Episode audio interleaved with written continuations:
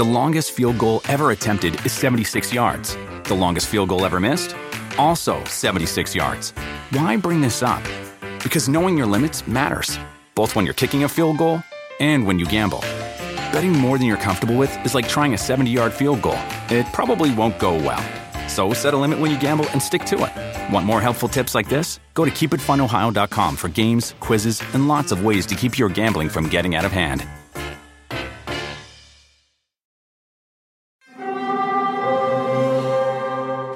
Hear that? It's the call of the Crave. And when the Crave calls, you know what to do. Try the $5 Bacon Bundle, because the only thing better than a White Castle slider is a White Castle slider topped with crispy hickory smoked bacon. So pick any two of either the Bacon Cheese Slider, 1921 Bacon Cheese Slider, or Chicken Bacon Ranch Slider. And also get a small fry for just $5 with the $5 Bacon Bundle.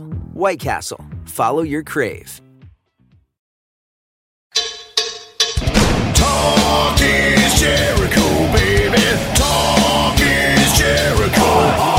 Talk is Jericho, mama. Talk is me. Welcome to Talk is Jericho. It's the pot of thunder and rock and roll, and we're getting our rock on today with a true heavy metal legend, one of my biggest influences as a singer, talking about Bruce Dickinson from Iron Maiden back on Talk is Jericho. And this time he's talking about his new book, what does this button do? An autobiography. The book is all about his time with Iron Maiden, of course, and the 10 years he spent as an airplane pilot while in Maiden, and also the 10 years he spent away from Iron Maiden. He's going to tell all those stories, um, like the time he was almost shot down over Russia.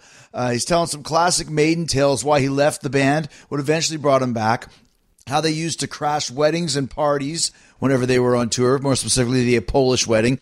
Bruce is talking about the charity show he did in Sarajevo and the craziness about being nearly stranded in a war torn country, playing gigs during a war. He talks about cutting off his hair, the initial fan reaction uh, that they got after he did it. I know about that. And he's got details on the classic Iron Maiden documentary, Iron Maiden Behind the Iron Curtain. Saw it back in 1985. Still resonates in my mind.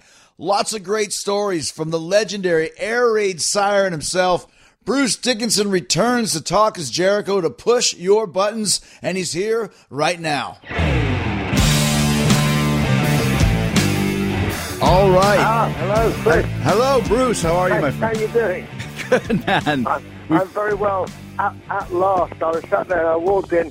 I walked in and said, "Hi, I got a, a phone interview at uh, eight o'clock." And then this I, I, this guy called up, and I went, "Yeah, no, no." I suddenly went, "Oh no, it's half past eight. Help!" You know.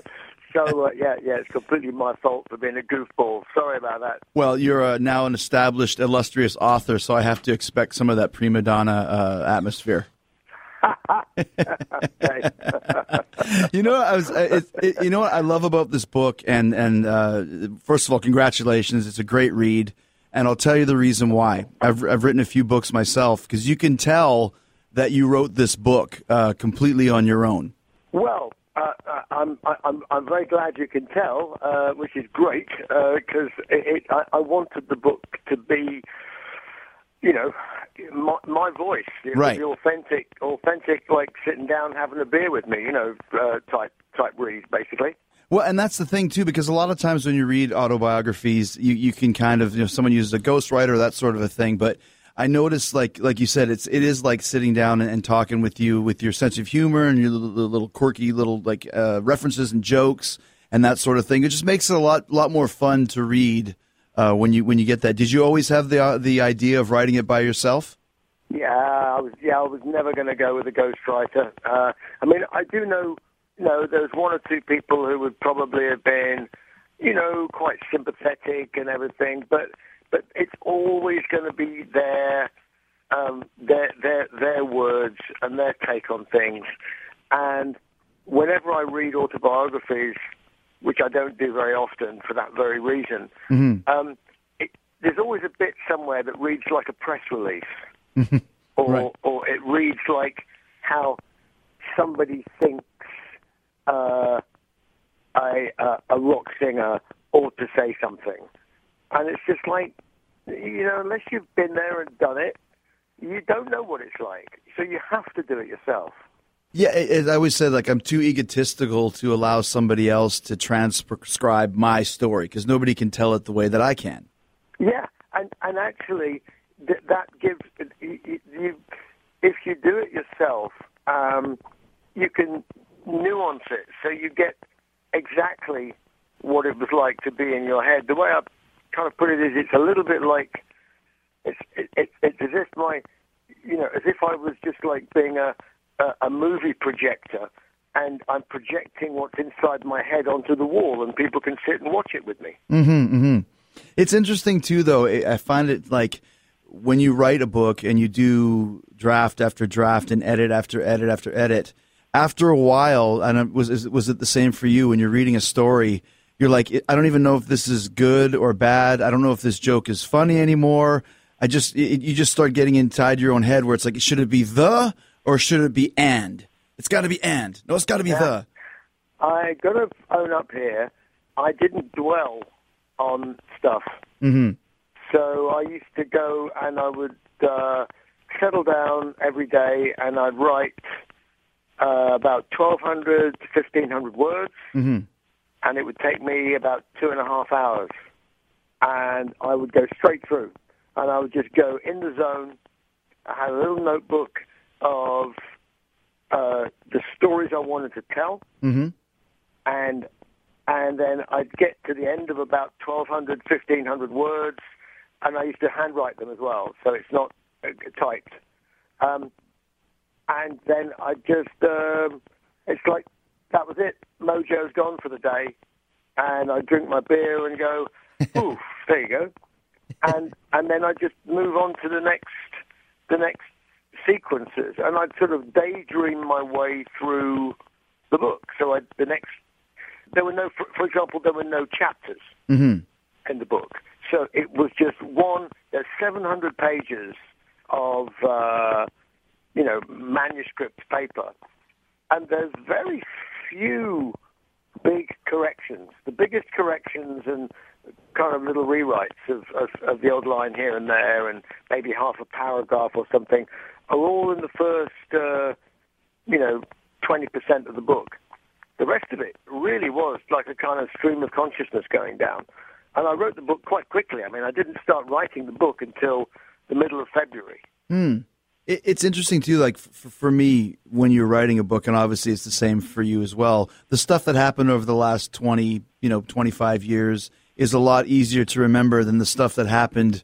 You know, you, you start out when you're a kid, and then go into high school, and go into when you were, you know, going to to you know uh, college and all that sort of stuff, and starting the bands. Was it harder to remember those early years? Like I had to sit there for a long time and really dig deep almost like a psychiatrist and try and get into remembering those old memories. I have a pretty strong. I mean, I have a terrible name. I, have a, I actually have a shocking memory for names. I, I always have had. Um, but um, I've got a really good memory for descriptive things, as in like like like a, literally like like pointing a movie camera at a scene and seeing what I did. So I mean, um, there are some hotels back on the Number of the Beast tour that I could tell you the colour of the carpet and the pattern on it. Um, and that's just a very strange thing to be able to do, I guess. But it's the way my, my it's the way my, my recall memory works.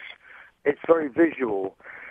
So for that reason, once I got inside what stories I wanted to tell, and sometimes I'd, I'd forgotten some of the stories, and I went, "Oh, oh, that was a good one. Oh, wow, I remember that." and sometimes I would sit and talk to people about the book, and as I was talking, I would recall things as I was going through it. I would go, "Oh, I better write that one down. That's a good one to to, mm-hmm. to, to go with," you know. So the book ended up being actually a little bit over. I wrote a little bit over 160,000 words, and we took out about 35,000 words. Mm-hmm. Maybe more, actually. I think we maybe took out 50,000 words, so maybe I wrote more than 160,000 words. But so we, we took us three and a half days to get 50,000 words out of the book. Otherwise, it would have been 600 pages long and not 400. But Um, that's the hardest thing, though, it, trying it to decide. does have to be a, a, an entertaining book, so you don't want it to be a, a doorstep that somebody's going to look at and go, oh my god, this is like War and Peace. You know, it's got to be, it's it's it's it's an it's got to be an entertaining read above all. You know. And it's hard too because I base I had my first book was the same. I wrote 165. I had to get down to 130, and I found instead of having to edit out stories, you could just edit down like, okay, this story should not be three pages. I can tell the same thing in one page. Was that the same for you, or did you have to edit out chunks Yeah. of the book? we I just took chunks out. I mean, so for example, there would be there was like uh, three or four um, anecdotes about time in Samson, right? Mm-hmm. And, and and each of them was very funny, but one after the other, after the other, after the other. Suddenly, you you know, it's it's it's not quite so funny um, because you've already done the laughs and you need to move on to the next part of the narrative. And my my editor Jack, um, uh, the fantastically named Jack Fogg, uh, he uh, um, he uh, he said, "Look, he said I, I want to uh, edit this as if it was a novel." So we've got to keep the story moving. And the irony of it was was that some of the early stories I'd written, some of the early uh, episodes, if you like, at a very early stage in the book, uh, he said, "Oh, I need to get these typed, something typed up, so I can show it to some of the other publishers to show them what kind of a book it is, and show them you could write and so on and so forth." So I, I, I typed up three stories, and uh, each one, you know, five, six pages each and um, and said, "There you go." And they all went, "Oh, these are great. This is really funny. This is going to be a hilarious book. This is going to be terrific." Blah blah blah. None of those stories ended up in the book because, in the end, we had more stories than we needed, and we he just said, "Sorry, this this one here." We're just going to have to lose this, and I went, "Well, hey, you know, okay, I see where you're going with this." So, um, the good thing about that is that I've got you know, 35, 40,000 words of episodic stories from all kinds of different eras, um, some of which can easily be, um, you know, repurposed into doing something else. But that something else wouldn't be for, oh, at least two and a half years. It's hard, isn't it? Right? When you write a book, it's very mentally taxing when you're finished. You're like, oh my God, thank God I'm finished with that. Well, it it was. Um, I wasn't uh, when I, when I got done with it. I mean, the uh, I I already did, I already had the I already had the last line of the book as soon as I wrote the title. Um, you know, so uh, um, I, I, I thought, well, that's that's a great way to finish the book because it kind of it's it, it really is like press the reset button for the rest of your life. You know, after getting uh, you know getting through through the whole throat cancer uh, business and, and starting to st- starting to go on tour flying a 747. You know, so, so that okay, that's a good place to stop. Right. Um, but um, uh, it still wasn't quite over, you know, because he, he they said, uh, "Look, have you got like a little story we can do just at the beginning of the book, so like a little chaser, like the 1st first five minutes of a Hollywood movie, just uh, something just to, to set the scene that it's it's just." Not your average rock and roll book. And I went, oh, okay, let me think about that. Yeah, you know. So hence we ended up with the the story about me nearly getting uh, uh, shot down over Russia uh, with a with a with a couple of members of the British government on board. Yeah, somehow you're flying a, a some kind of a private, uh, like you said, fishing trip or whatever it may be over the over the airspace of Russia, and they don't want you there. Yeah, yeah. Well, the fishing trip, I think, I think, I think the fish they were talking about may very well have been nuclear submarines. But uh, you know, uh, seeing as they had uh, uh, FBI and uh, personal equivalent of the uh, FBI on board, uh, armed to the teeth, uh, and there were just these guys flying out to uh, the headquarters of the Soviet Northern Fleet in Murmansk, and and we, I mean, I was just working as a as a first officer um, with the airline I worked for. I mean, because I worked uh, full time for ten years uh, as an airline pilot, um, whilst I was uh, in Iron Maiden, um, and, and nothing to do with Air Force One or any of that stuff. I mean, I was just a regular, had a job, you know, and part of my job was flying people off sometimes to some pretty uh, weird and funky places, as as well as doing uh, what you might call normal passenger flying but we were usually chartered in by other other carriers. So you know, if I was in the in the USA, for example, uh, and was working for an equivalent carrier, they'd say, "Oh, uh, American Airlines are short of an airplane for six months. Uh, you're going to be badged up as American, and you're going to be flying people to Cancun every day because they they they're short of airplanes, and so they're going to rent you guys." So that's the jobs that we did.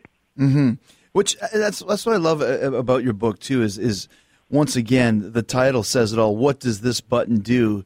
And at first I was like, what does that mean? But I understand. It's like throughout your life you've had all these different opportunities and you're taking a chance. It's like, oh, what happens if I press this button? And what happens if I press that button? It's a, it's a great Well- kind of tagline. Well, that, isn't that what kids do? I mean, kids do that. You know, I mean, every every every child um, sees the world in a new way every single day. Nobody has ever seen the world the way that that and that any child sees the world.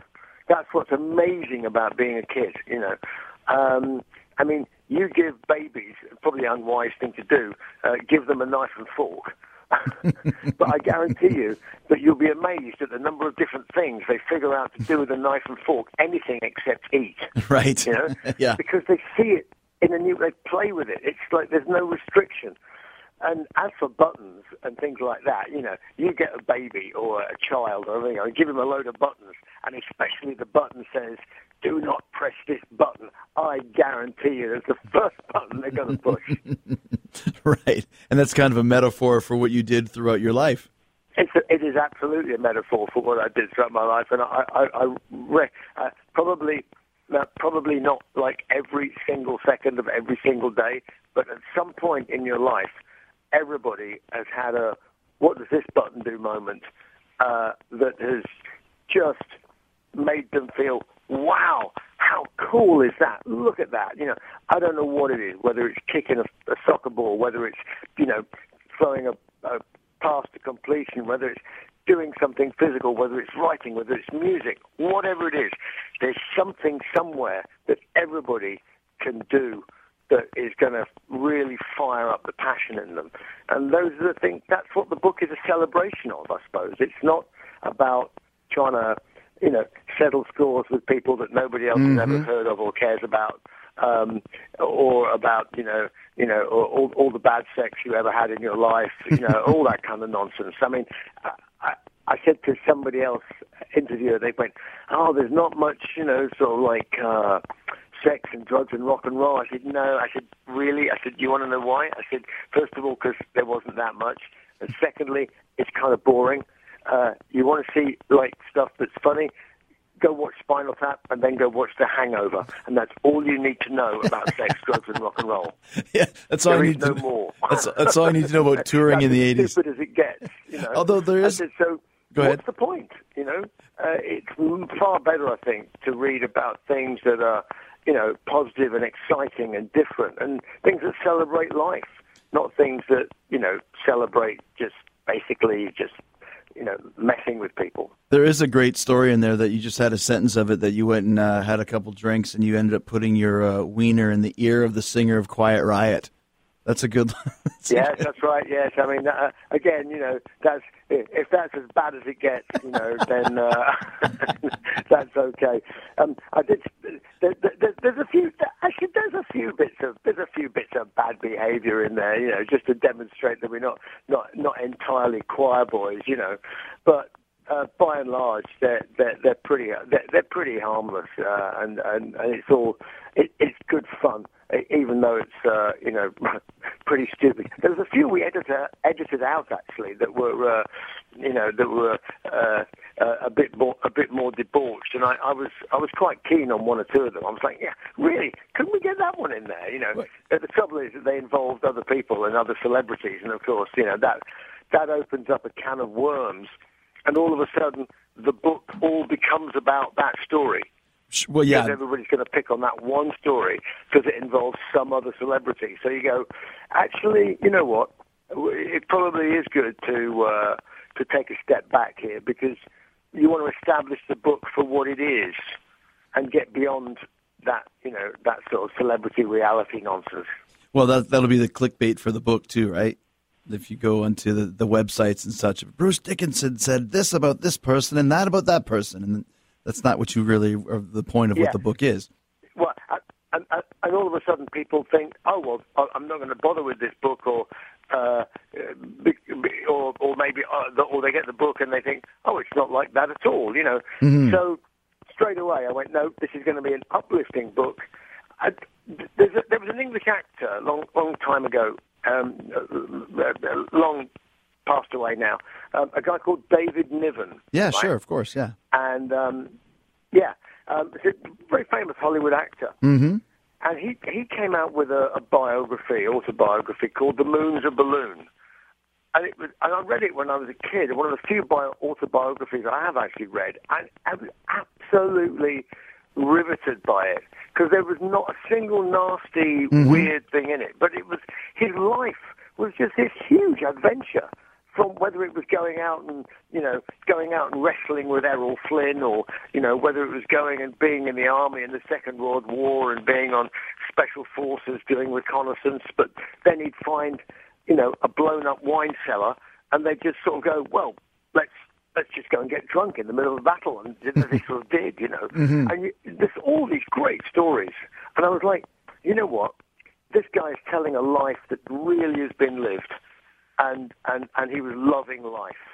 And I thought that's a book to aspire to, you know, because life is really, you know, life is all we've got. The alternative is, you know, inevitable but not so great. Mm-hmm. Well, and it's interesting too. I, I like what you said earlier, and it's something I learned from my books is that you don't want to go and and settle a vendetta or start a vendetta with somebody because it's not necessary. If you look at the story of your life, no matter who was opposed to you or whoever pissed you off, it's like in the end you won. You got to do all these great things. So I always find that that negative slant. You don't need it. Yeah, no, exactly. And also the, um, uh, funnily enough, whilst I was writing the book, I had people um, emailing me saying, uh, I, I hope, I hope, uh, I hope I'm going to be well represented in the book. you know, and, and and and I didn't have the heart. I didn't have the heart to email them back and say, "I'm really sorry, but you're not important enough to be in it." you know. Um, so uh, th- it was it was strange, you know, uh, th- those those sorts of uh, sorts of comments coming from people, and and and um, in truth, there's lots of things that that get blown up uh, out of proportion um, in, in, you know in the press on occasions, and you think it's not really important as, as part of my life. So why bother with it in a book? It's just gossip. So yeah, let's just leave it. There are way way more important things, way more important stories to talk about and things to tell. You know. For sure. And then when you mentioned the adventure of, of David Niven, one of the stories that to me was, was one of the centerpieces of the book was, was your trip to Sarajevo when you were uh, doing the Skunkworks, I believe, in 95. And talk about this adventure that you had as the singer of a rock and roll band, but you are in the middle of a war zone and almost like a, I don't know, an underground mercenary at this point in time. And what, what an adventure that was. Yeah, that was a little um, that was a little strange. Um, probably slightly unhinged thing to do, looking back on it. Uh, but uh, that was it was a truly what does this button do moment. Um, I got a phone call, funnily enough, from the magazine Kerrang in in the UK. And you know, I was out of Maiden, and I was sitting around at home, and they phoned up and they said, "We've had a request for somebody to do um, um, a charity show in Sarajevo, and this is in 1994 in winter, and there's a proper shooting war going on, and um, it was the longest siege since Stalingrad.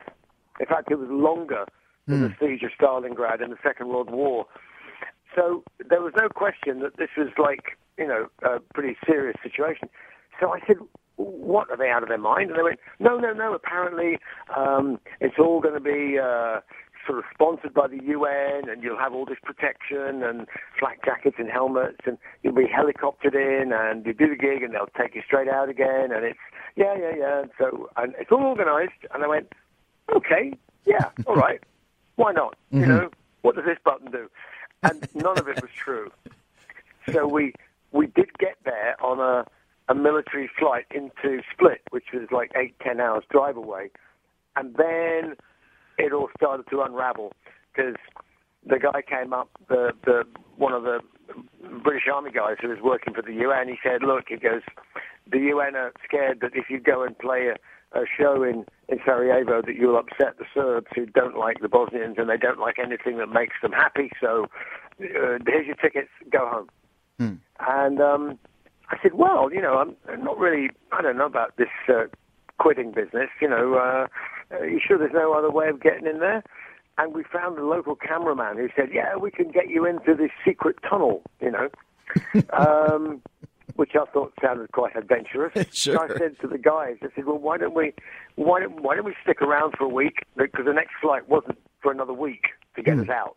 Wow. And I said, look, you know, we've got we've got some gear. We could do I, I, we could do a couple of pub gigs here in Split. It's a nice enough place.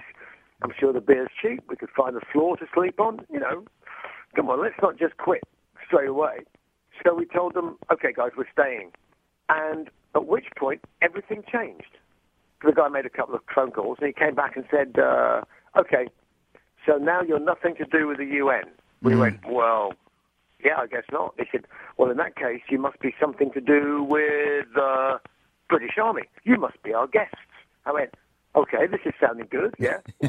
What's next? He said, well, come on down for a cup of tea, and um, we'll store your equipment, and we'll see if we can get you into Sarajevo. And so at midnight that night, along comes this soft-topped ex-military uh, flatbed truck painted bright yellow with Felix the Cat, Roadrunner, and Asterix the Gaul on it. and they said, there you go, there's your truck, sleeping bags in the back, equipment in the back, two crates of beer, and off we went for eight hours through the mountains in the fog. And we got hijacked by a couple of soldiers, and they were friendly, so it was okay. And then we went up to an active firefight, and then we drove into the city, um, and we did a gig. I mean, it's the story is all in the book, but Sure. it was one of the most intense three, no, five days of my life. And I came back to London just before Christmas, and I had a five-month-old, you know, five-month-old kid. I, I just looked at the world and life in a totally different way. Like the the Western world just seemed to be so absurd with our obsessions with red lights and green lights and traffic lights and do hmm. this and don't that. And I mean, and I've just come from a place where people can be walking down the street and get their brains blown out just mm-hmm. for nothing, you know, just for being randomly killed. You know, I'm thinking, wow, you know, the the the, the world is is really strange. But the wonderful thing about it was was that we did it. We didn't actually. It wasn't like a Bono thing where you know the the world gave us a, a, like a new American Express card to give to everybody. Um, we just did it, and 20 years later, I was in my local pub, and somebody came up to me and said, "Hello, you don't know me." And I went, "Oh no, it's going to be a selfie. It's going to be an autograph. It's going to be something." And they went, "No, no, no. I want to show you a movie that the people of Sarajevo have made about your concert." Hmm. I went, "You're kidding me, really?" And they've they've done this film called Scream for Me Sarajevo that's won all these, you know, human rights prizes and everything else. And it's, in fact, the mayor of Sarajevo actually was a kid at that concert. Wow. And it's the story of all the kids who were at the concert and how that one show changed their lives 20 years later. It's an astonishing film. So that's going to be released sometime well, next year, February or March, whenever we can track people down. But the filmmakers actually went, when I saw this film, I, I couldn't believe it because I went, hang on a minute, you mean you found the truck that we drove in on and it still looks like that? And I went, yeah. And they found footage of the gig, they found, they found all this cool stuff. And they tracked down all the people that, that you know, helped us in, helped us out. Um, and I actually went back there. Um, the, the, the guys who were in Skunkworks, they went back there on the 20th anniversary. Unfortunately, I'd just been diagnosed with throat cancer, Mm-hmm. And I couldn't tell anybody, and so I had to say uh, I can't really come. And they said, "Why can't you?" I said, "Oh, I, I, um, I've got to go into hospital for some tests." And you know, you had to be really sort of like evasive, and it, I hated it because uh, it would have been quite nice just to say, "Yeah, I'd love to come," but I actually had a, a few more pressing issues on my mind at the time. So I went back a year later um, and did some filming for it, just some interviews. But it was an amazing, life-changing experience. It's all in the book, anyway. Isn't it amazing how you never know who's watching you and who you influence after all these years of, doing this? Like you said, the, the guy who grows up to be the mayor of Sarajevo was at your gig in 1994. Yeah. You, well, you never know where life is going to. Mm-hmm. You never know where life is going to take you. You know, you never know whether you know. Hey, you know, should I should I turn at this T junction? Should I turn left or should I turn right? Right. You know, what happens if I turn left? And if you turn left, hey, who knows what might happen? Who knows who you might meet? You know, mm-hmm. so you, you never know. So I, I, I think everybody on the on the journey through life just needs to keep their eyes and ears and arms open, and just em- embrace everything you you embrace everything that you feel that you see. You know, I think the world would be a a much better place for it. Another thing, when you're talking about the, the, film in Sarajevo, another film that, that was really uh, interesting to me was, was Iron Maiden Behind the Iron Curtain, and you talk about that in this. Um, I remember seeing this when I was probably 14 years old in, in Winnipeg, where I grew up. As you know, they played it on, on like the nightly video show. Here's Iron Maiden Behind the Iron Curtain. It was a big special that they promoted for like a week. And the reason why is this was really you guys were the first band to go to Poland and to Russia and these places. Uh, what an experience that must have been. Oh yeah, it was. I mean, um, I mean, uh, the strange thing was we, we, we drove. We had to drive in and out via via some other countries as well. Mm-hmm. Um, you know, like uh, uh, what was then Czechoslovakia, and I think we might have had to go through an East German border or something like that. But it was just, it was kind of spooky seeing uh, trains full of Russian armored vehicles just being transported up and down. You're thinking, wow, this is real. I mean, this is the, the, Yeah. the, this stuff is just sitting there, and they're all pointing. They're all pointing this stuff at us. You know, no, th- th- this this this is the real deal. I mean, I, I, I um early on after I um uh, left uh, uh, left school or was kicked out of school. Uh, you know, I joined the what would be like the Army Reserve uh, briefly. You know, um, uh, uh, volunteer reserve, whatever, in, in in the UK. And and one of the crazy things was that our, our unit was supposed to be 24 hours call out, air portable, straight to the front line in the event that you know, you know, it all kicked off. You know, Right. and I was told that my my life expectancy in combat was one minute and forty five seconds. I was like, oh well, let's, we'll get it over with quickly, I guess. You know, um, but it, it was it was chilling seeing that level of activity going on. You know, and yet. You know, uh, it, it was six, however many years later it was, the war came down, and it all just kind of evaporated. It was a big, it was a big front. It was a big facade. Nobody at, in those countries, nobody wanted to fight anybody. You know, all they wanted to do was just get on with people. Right. Sure. Of course. Were you surprised at the level of, of Maiden's popularity amongst the kids that were there? Because they're fanatical. Oh, oh, Poland was extraordinary. Know, it was like uh, it was like the whole country was coming out to see you. You know, I mean, I mean, I, actually, it, at times it genuinely felt like there was, you know, there was a, a bit of a revolution going on. You know, uh, but it, it was clear that you know th- th- th- there was so much passion there, and the the place that you know Poland now is not is not uh, is not a depressing place uh, at all. It's, it's it's really resurgent, and the people are incredibly proud of their of their country and what they've done, and they're very inventive. And of course, there's loads of Polish people, um, you know, moved and come to England, and they work work really hard, and they're you know really compatible with you know with with you know. Our UK society. Well, in my opinion, they are anyway. Sure, yeah, you know. yeah. So, so we, you know, I, I think we we kind of get on pretty good as, as as a pair of countries. But back then, it, it was the environment that the the the local that the Poles had to live in was was a bit was, it was grim. It was dull. It was grey. And it was all this Russian Stalinist architecture you know. Mm-hmm. It was all falling apart. It was all badly built. Nothing really worked. Everything was just there were department stores but there was nothing to buy you mm. know and there was a legacy of of the Second World War which was still very much present so you know, the Russians had taken over the ex headquarters of the Gestapo in one town, hmm. and they turned it they turned it into a department store.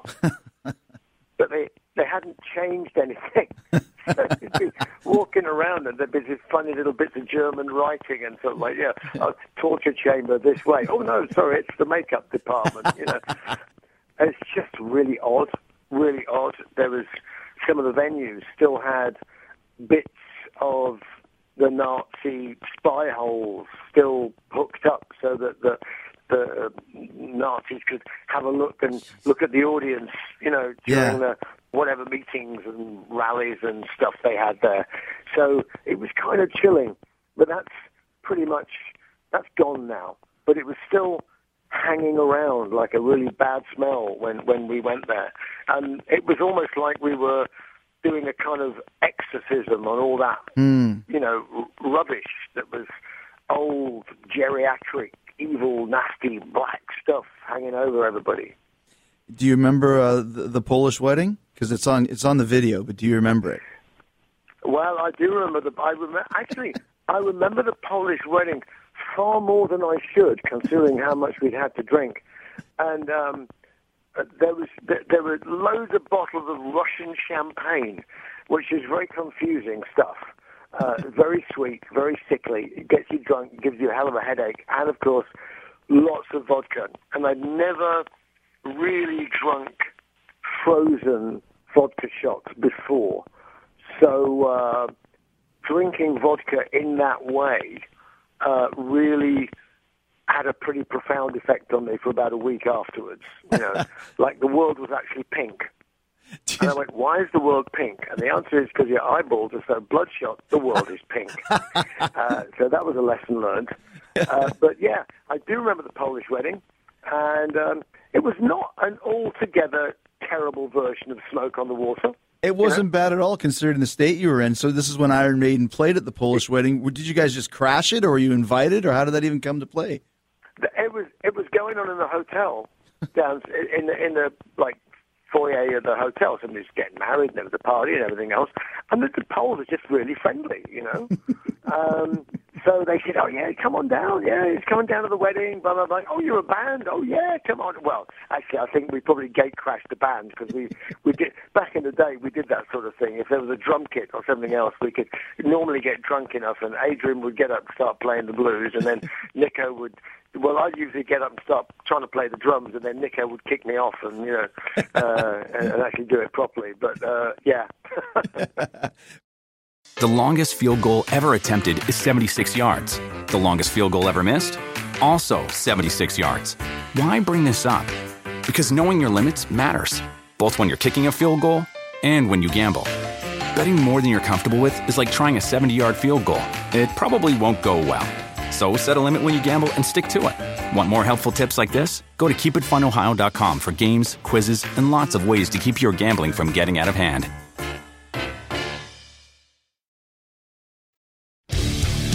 Chris Jericho inviting you to the first ever rock and wrestling rager at sea. Picture this rock and roll, wrestling, comedy, live podcasting, all on the open ocean from October 27th to the 31st, 2018, from Miami to Nassau. I'm bringing Hall of Fame wrestlers, some of the greatest rock and roll bands on the planet, and putting the first wrestling ring on a cruise ship ever. Don't be a stupid idiot. Make the list. Check us out at ChrisJerichoCruise.com. Talk is Jericho. Well, you mentioned uh, Smoke on the Water, and one of the things that, that I really enjoyed about the book, uh, as as a, as a lifelong Maiden fan and as a singer myself, was was the three biggest influences on your on your vocal, which was um, uh, Ian Gillan, which of course I knew, but the other two were kind of a surprise, which were, were Ronnie James Dio and uh, and, the, and Arthur Brown, the Crazy World of Arthur Brown. That was really cool to to read your thoughts on that. Well, yeah, I mean, all my all my secrets are out now. You see, so people can go, aha, I see where you stole that bit from. Sure. Oh, yeah, that little trill. That's that's like a copy of the one on Rainbow Rising when he does blah blah blah. You know, and it's all true. I mean, I, I I'm the first one to put both hands up and go, yep, guilty as charged. If you're going to borrow and if you're going to learn, you might as well learn from the best. Well, the Gillan scream is, is, is quite obvious in a, in a cool way, but the Dio I never realized before. But yeah, you got a lot of Ronnie James Dio in your voice. Yeah, yeah, no, no. Well, what what impressed me about Ronnie was that it's, it just had this smooth delivery, but it just sounded like, you know, it, it was every time he opened his mouth, it was like, you know, like a, a few thousand, you know, galloping mm-hmm. Mongolian horses came out of it. You're like, how the hell does that sound come out of that little guy? You know, right? Uh, but it did, um, and it wasn't uh, quiet. You know, Ronnie. I mean, m- my voice is physically quite. It's quite loud when it sings. Mm-hmm. Um, as is Rob Halford's, um, as I, I assume is Ian's, and, and as is, is, is Ronnie's, you know. Mm-hmm. Um, and there's a generation of singers now that, that, that sound like they're singing really powerfully, but they've kind of trained their voices that they're, they're not making a lot of noise. Mm-hmm. You know, they let the microphone do the work and all the rest of it. Uh, but in a room, if you put them in a big room and said, right, go and fill that room acoustically, it's probably, you know, not the thing, but I'm kind of old school like that in that I always had the idea that if you were a singer, then you, you had to be able to fill a room, like for real, like without a microphone, you know? Mm-hmm. Was it hard to kind of keep that power? For example, if you're talking like about the 80s, you're talking about like the Powerslave tour, um, with the amount of gigs you guys were doing, and obviously you're in your 20s, you're in a rock band. I'm sure you're having some drinks, like you mentioned. Was there ever times when you you felt like, oh man, like, like how did you keep your voice powerful during all those shows? Well, the, the, the truth is, I didn't. I mean, the, the um, uh, it, it was very frustrating because we were we were doing a, a schedule that was, you know, pretty brutal, particularly given the you know the way I sing. You know, we're always a loud band, and we had t- terrible problems with monitors. We never really had a very effective Hmm. monitor setup, and there was no real time to to really get into it. There were no in-ear monitors. I mean, actually, Yeah. I don't like them anyway. And of course, there, there, were no, there was no recovery time for sickness either. So if you did get a cold, you had to sing through it. But we were doing uh, five days on, uh, one day break, four days on, one day break, five days on. So we're doing basically five, four, five, four, five, four. When I first joined the band, there was a run of gigs that were like eight one day, seven one day, six one day. We were doing like a two-hour show. I mean, that can only end one way for a uh, for a singer. You know, your voice. You either destroy your voice, Right. um, or you destroy yourself. You know, so you, you, you've got to be be be smart and be sensible. Now, at the time, obviously being young, you can push your body, but voices voices don't you know, they, they don't like it when you don't get any sleep, when you're sick, when you, you know, you're bouncing around in different. So you've got to kind of look after your voice more than you look after yourself. Actually. But now, I mean, you know, I mean, we now have a setup where, uh, I mean, notwithstanding uh, having the throat cancer thing and everything, I mean, I think I'm singing better now than I was in the 80s by a long, by a long way Mm-hmm. And uh, even, even even though the, the voice, you know, sounds slightly different, you know, it's a little bit darker in tone. Um, but we haven't changed any of the keys. We still sing all the songs in all the original keys. We don't detune or anything like that. Uh, never have done. and frankly, we'll continue um, in in that vein. You know, if we don't need to detune, I, I think the songs lose something if they're written in A440 you should play them in A440. There's a reason why they work in that key. Mm-hmm. You know, all the harmonics, all the notes, they all work in that key. And you drop it by half a step or whatever, and it just sounds kind of dirgy, you know. But what we're doing now is we, because the gigs are every gig is completely crucial now because they're all big. I mean, the, you know, they're all 10,000, 15, 20, 30, 40. I mean, we're doing one in Madrid in next summer. It's already over 35,000 tickets. Unbelievable. And still selling strongly. And that's not, a, it's not a festival. It's our gig. Yes, So, yeah. You know, we could end up with 45, 50,000 people turning up just to see us, not Mm-hmm. a festival. And you're thinking, you've got to be on top of your game here, boy, you know. So we do, you know, three and a half to four shows a week.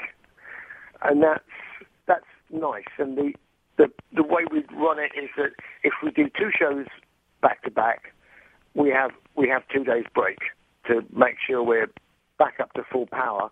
So, you know, you have, you do a show, day, show, daybreak, show, daybreak. We can go on like that so you mm-hmm. get a day of recovery. So we, we, it works out about four shows a week, and that's that's good. I, I don't like to do not many shows because you you lose the momentum. Yeah. but you've just got to get it. You got to get it just right. You know. Well, it's interesting because the last time we spoke, you had just come back from from your throat cancer scare, and, and you were getting ready to go on tour, and you were saying you're just getting your saliva back and all this sort of stuff. And I, I saw you a couple months later uh, in Vegas, very beginning of Book of Souls tour, and you started it on top of the pyramid, singing uh, uh, the the uh, it's, it's escaped me now the opening track from Book of Souls. Um, just it's a cappella vocals. You know, it's just you. And it was really cool to see, knowing that only months before you were still getting back in the groove of vocals, and then now here you are, just belting out this tune all by yourself to kick off the show, to basically say like, "Okay, guys, I'm back and I'm doing all right." Yeah, yeah. Well, that that that that thought did occur to me that, that I thought, you know what, this is this is a bit of a statement here. At the same time, it, it is your, your voice is kind of warming up. It is the first bit, so you.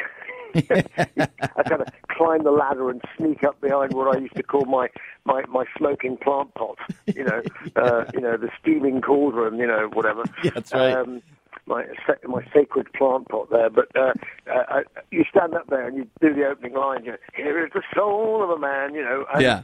and you're thinking, oh, it's a pretty big statement there. You know, uh, and you just hope that you don't screw it up. Then it gets you Screw higher. it up, you screw it up really big. You know.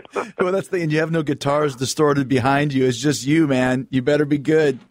Yeah, yeah, yeah. if you yeah, turn- well, yes, if you could- be- better be better, better, better be good or better be bad. But either way, either way is good. If you see what I mean. when you're ta- uh, this another thing I was going to mention before. If eternity should fail, that's the name of the tune. I could escape my mind. I apologize, but uh, I, I want to just briefly put, touch on uh, cr- the crazy world of Arthur Brown because he was known and not very well known in the states, but in England. A really uh, crazy showman that always had different costumes and that sort of thing, which Bruce Dickinson always has during the course of the show. You're always doing different capes and jackets and masks and etc. and that sort of thing. Yeah, there's always been a bit of uh, a bit of theatricality lurking in the background with me, and um, I mean, when I first saw, I mean, I talk about it in, in, in the book about when I first saw Arthur, and um, it, it was really amazing. I mean, I, I just thought, oh my god, I'm I'm tripping, you know, but I wasn't tripping because I've never taken acid or anything like it ever in my life. But I thought, I thought, wow, this must be what it's like to like be on acid because I can see the universe and Arthur, and it's so cool. I was 15 years old and I was just uh, having a massive sugar rush, basically. But I mean, Right. the, the the excitement that I got and his voice. Oh my God! I mean, it, it really was. It sounded like the voice of God. Um, he has this funny, like you know, intonation that he does, but he's got the most extraordinary voice. Uh, and when you get into his career, it was a very, very eccentric, quirky kind of career. Uh, kind of hit and miss, and, and, and just very strange, but really wonderful for it because it, it was all done in it was all so experimental, you know. Mm-hmm. So in the days before digital, Arthur decided to have a band without a drummer. Really? So he had this thing actually called the Bentley Rhythm Ace, which obviously somebody's called their band that years ago. but the Bentley Rhythm Ace was actually a series of tape loops mm-hmm. of drums, at which you would twiddle knobs and they would therefore start to turn at different speeds. So you could turn each drum to a different speed, completely analog, right? So mm-hmm. there was no you, you really had to play this thing, and the tapes would wobble and they'd be unreliable. But that was that was the rhythm section, and that was Arthur. This huge tripod with a microphone hanging down off it, and Arthur comes on dressed like a high priest. He has two keyboard players with mellotrons, a VCS3 synth, which I don't know if you know that what that is, but it's it's the synth that basically all of um, Dark Side of the Moon, all those weird noises, Oh, and everything, yeah, yeah, yeah. that's all VCS3. Theremins, which was uh, the world's first electric musical instrument, Sure, yeah. uh, electronic instrument, uh, which is basically you wave, you play by waving your hand in the air, and was built as a as a. but It's basically a, a, a burglar alarm that was invented to protect Russian troops in the trenches in the First World War by an inventor called Leon Theremin. And he went, "Hey, I could turn this into a musical instrument," and he did. And effectively, if you listen to the original movie, the, the Day the Earth Stood Still by Robert Wise, yes. virtually the entire soundtrack is theremin. And as soon as you hear one, you'll go, oh my God, so that's what that is. You Yeah, think it's yeah, some yeah. weird violin, or you think it's some weird woman singing. No, it's a theremin. so all of this, like, big hodgepodge was Arthur Brown. So there he is doing his voice of God, playing this mad drum machine with all these weird synthesizers going on, and suddenly a bloke comes on with a traffic light and starts beating somebody dressed as a brain. And you're going, okay, this is strange, but I like it. Which led to you wearing lucha masks on stage and frog suits for uh, Somewhere on Time tour. That was a good one. I like the frog suit. That was fun. Yeah, yeah. The, the um, I mean, the, the the thing with the thing with Arthur was that um, the, the original album, The Crazy World of Arthur Brown, which which has got the hit track on it, you know, the I am the God of Hellfire and I bring you fire, which people Yeah. might have heard. Fire, yeah. Um, yeah, that was only a three-piece band. That was Arthur singing, Carl Palmer from Emerson, Lake and Palmer uh, on drums, and Vincent Crane, who went on to form Atomic Rooster on keyboards and bass pedals. That was the whole band. Um, so even that was pretty, uh, pretty was a pretty strange setup.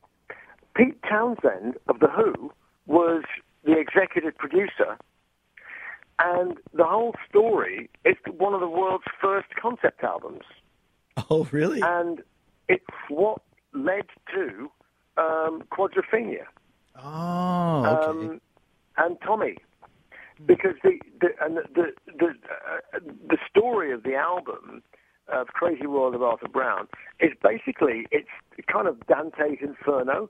It's the story of a man's descent into hell, and he has a trip, and then he goes down into hell, and finally he comes up against the door, and uh, knocks on the door, and uh, he's going, "Oh, it's so hot in here! Oh, let me out!" The door opens, and the, this voice says, "I am the god of hellfire." And think, "Oh, right then, you've arrived."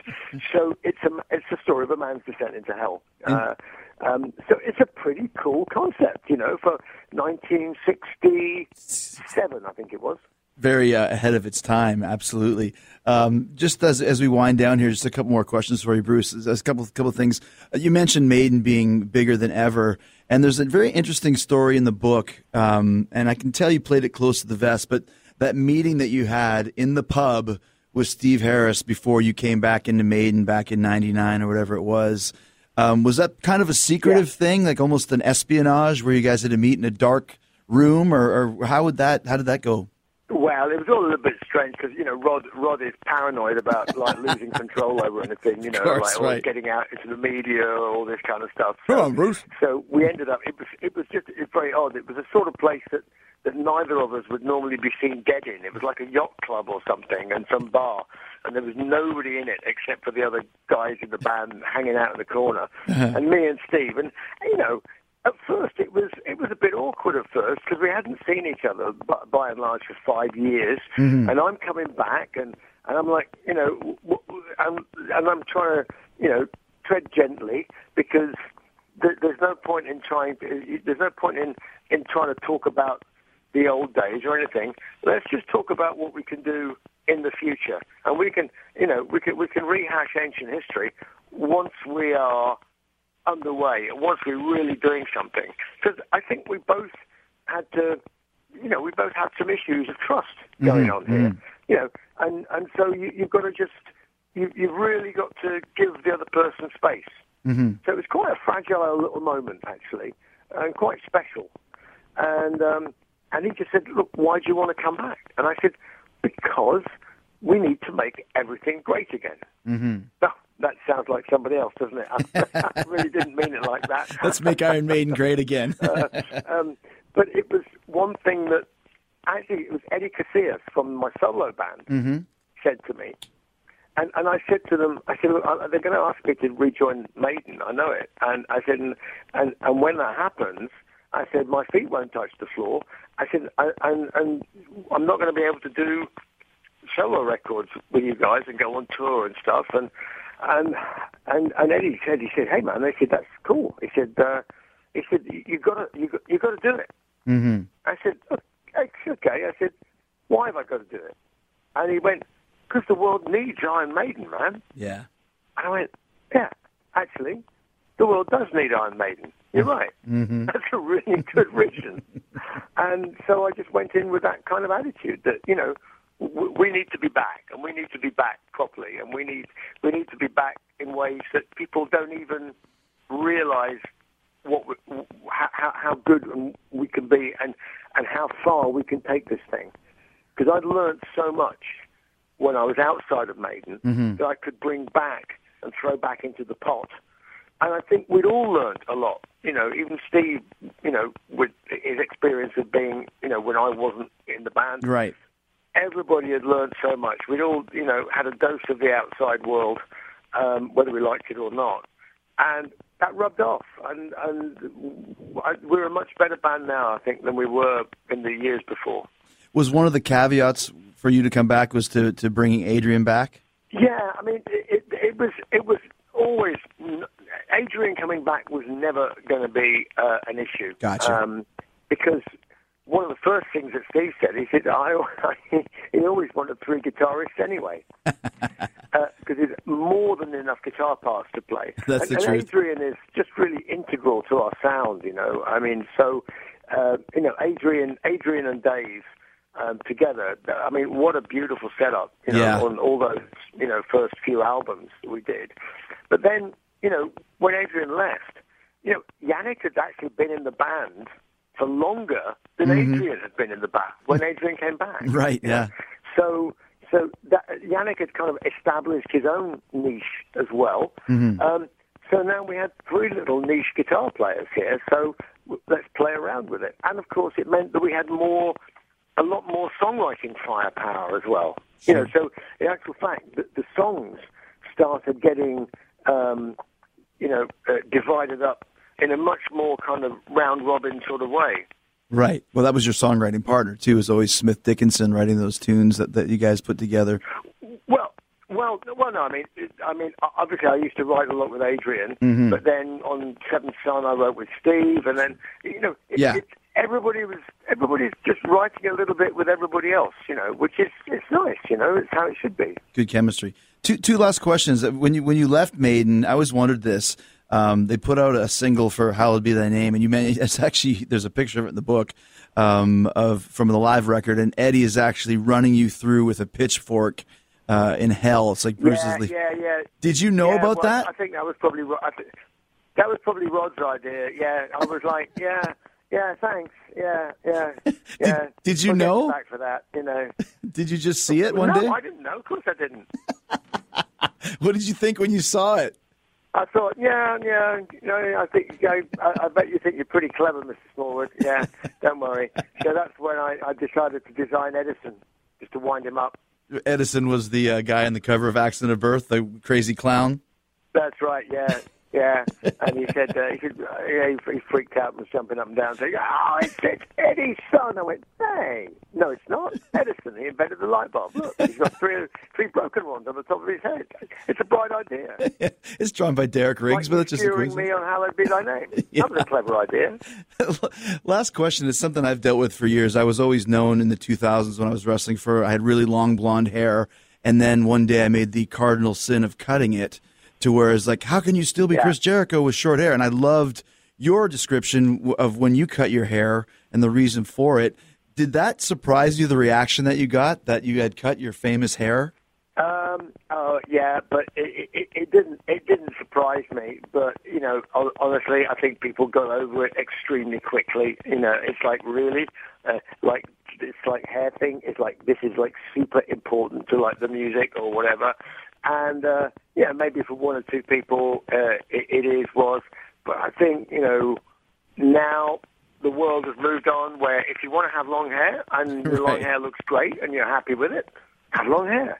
If you want to have short hair, have short hair. It's like it's not prescriptive, guys. You can wear, you can be whoever you want to be now, as long as the music's cool and it's real and it's authentic and it's you. That's all that matters. I loved how you said though you looked at the promo picture of the band, you saw three young guys and one old guy with straggly long hair. Yeah, that's right. Well, there comes a time. I mean, I mean, Jesus, Jesus, like ascended into heaven, age thirty-three, right? Right. At thirty-three, most people really that's the kind of cutoff point for being Jesus. And uh, after thirty-three, really, you start to look like a homeless person. You know, so maybe that's a good time to stop. Bruce, it's so great to talk to you, man. And once again, your book is great, and congratulations on that, and uh, and your health and, and everything like that. You guys uh, uh, back out again this summer? Oh yeah, yeah, yeah. We're we're going out for basically three months in Europe uh, this summer, and it is going to be an amazing show. We, we've got to, we've got to top the last show. Oh, yeah. I, I honestly thought that that that last tour we did, I was. I mean, if if somebody had come up to me at the end of the last tour and gone, "Hey, tonight is not the last night. We're going to do another month and a half," I would have gone, "Yeah, bring it on," because I was having the best time of my life um, on that tour. Anyway, it, that that was the end of it. That was the end of the Book of Souls tour, and we were already planning the stage set uh, as the last notes were dying away for this next tour. And uh, we we were agonizing, going, "What the heck are we going to do? How are we going to really change the, the, the way people look at the set and change the way people look at us and, and, and make this next tour really cool?" I really think we might have done it. Um, it's going to be really special. The set is going to be really special. The, the, the physical set, but also I think the uh, the actual songs we're playing set. are going to uh, knock people's socks off. What's your favorite song to sing nowadays? Do you have one? My my favorite song off, off, off which album? Sorry? Of, of any album, what's your favorite song to sing live? Just oh one. Jesus! Uh, no, that's not a song. Um, It could be. um, Wow, on the spot. Well, I, I, I'll be, I'll be honest with you. I do like, I do like the, uh, the, the nice proggy ones because they, they, you know, you can really get, get stuck into them. You know, Mm-hmm. so, um, Rhyme of the Ancient Mariner, Mm-hmm. um, uh, Sign of the Cross, Ooh, um, interesting. uh, Seventh Son, you know, The long uh, ones. and Blood Brothers. Ah, great tune, man. Great tune. Well, Bruce, thank you so much, man. I appreciate you calling, and uh, and I'll see you this summer somewhere down the road. Yeah, you certainly will. Cheers, man. Thanks, Bruce. Thanks, Chris. Cheers. Thanks again to the legendary Bruce Dickinson. His new autobiography is called What Does This Button Do? It's a great read written by Bruce, as we talked about, and uh, you can really hear it in his voice. It's a lot of fun, a lot of great stories. You can get it wherever you buy books Amazon, Barnes and Noble, your favorite local bookstore, Kindle. Just go check it out. And also check out Iron Maiden this spring. The Legacy of the Beast tour kicks off in Europe on May 26th in Tallinn, Estonia. They have dates scheduled through August. Get your tickets at ironmaiden.com. What's the set list going to be like? Because the last show was uh, heavy on the new stuff, which means they're going to do a tour heavy on the old stuff. I'm excited. What kind of uh, what kind of uh, nuggets are they going to play? Still Life would be great. uh, Prowler, uh, Phantom of the Opera would be a lot of fun. They've played that recently. How about Alexander the Great? That would be cool. I'd like to hear that. Or um, what else would be fun to hear? Uh, the Prophecy. How about that? That'd be pretty obscure. Infinite Dreams. Back in the Village. Come on, Maiden open up the uh, the vaults and play some obscure tunes. Once again, get those tickets at ironmaiden.com and also get the Fozzy tickets at FozzyRock.com as we hit the road in Europe, uh, joining Steel Panther starting January 28th in Paris. Uh, we're heading all across Europe. Then we'll go back to the United States starting February 28th in New Orleans. We've got Through Fire, Santa Cruz, and Dark Sky Choir coming along to rock with us. We're doing over 30 dates in the U.S., going all the way from New York City to Los Angeles and everywhere in between. So go check out FozzyRock.com for all the cities, dates, venues, and ticket information. You know we're doing the VIP meet and greets as well, so get in on that before they sell it. Nobody does the VIP pre-show like Fozzy. We give you a whole mini concert, take requests, meet you, take pictures with you, sign your stuff. It's one of the best in rock and roll. Great value. Get your tickets at FozzyRock.com and check out the Fozzy VIP experience at FozzyRock.com as well. And remember, there's still a couple days left to make the list on Chris Jericho's Rock and Wrestling Rager at Sea. If you book your cabin by this Monday, January 15th, you take a picture with me and the list. I'll even put you on the damn thing. People say, How do I get on the list? Here's how you do it book your cabin before January 15th, and I will put you on the list at chrisjerichocruise.com. Remember, we set sail October 27th, and for as little as 150 bucks, you can reserve your cabin. And when you do that, everything is included in the price, all inclusive, all the food, all the activities, live podcasts, stand-up comedy shows, rock and roll shows, meet and greets, signings. Uh, all of this is included in the price of your cabin. All you pay for is alcohol and gambling. Plus, you get to see the whole Sea of Honor tournament free of charge and get to meet all of the great legends legends and up and comers coming on the uh, on the Rock and Wrestling Rager. Jim Ross, Jerry the King Lawler, SoCal Val is our special cruise director.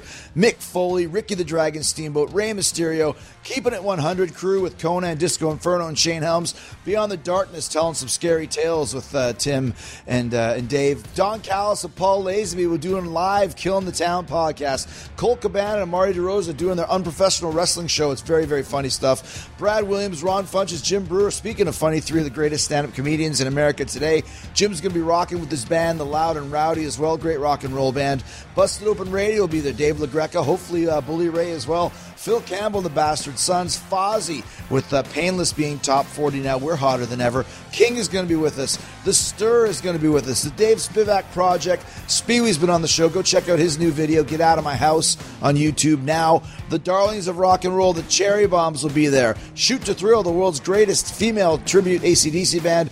Blizzard of Ozzy, the world's greatest Ozzy Osbourne cover band. And of course, Ring of Honor presenting the Sea of Honor uh, tournament aboard the ship. Matches happening in the middle of the ocean on a ring in the middle of the cruise ship. And the winner of the Sea of Honor tournament gets a Ring of Honor World Heavyweight Championship shot in the future. Young Bucks will be there. The villain Marty Scurll, Cody Rhodes, the Briscoe brothers, Dalton Castle, Frankie Kazarian, Adam Page, uh, the beautiful Brandi Rhodes, so many more being announced in the upcoming weeks. Uh, and speaking of being announced, coming up on Wednesday, all right, my former best friend, Kevin Owens and Sami Zayn return to Talk is Jericho.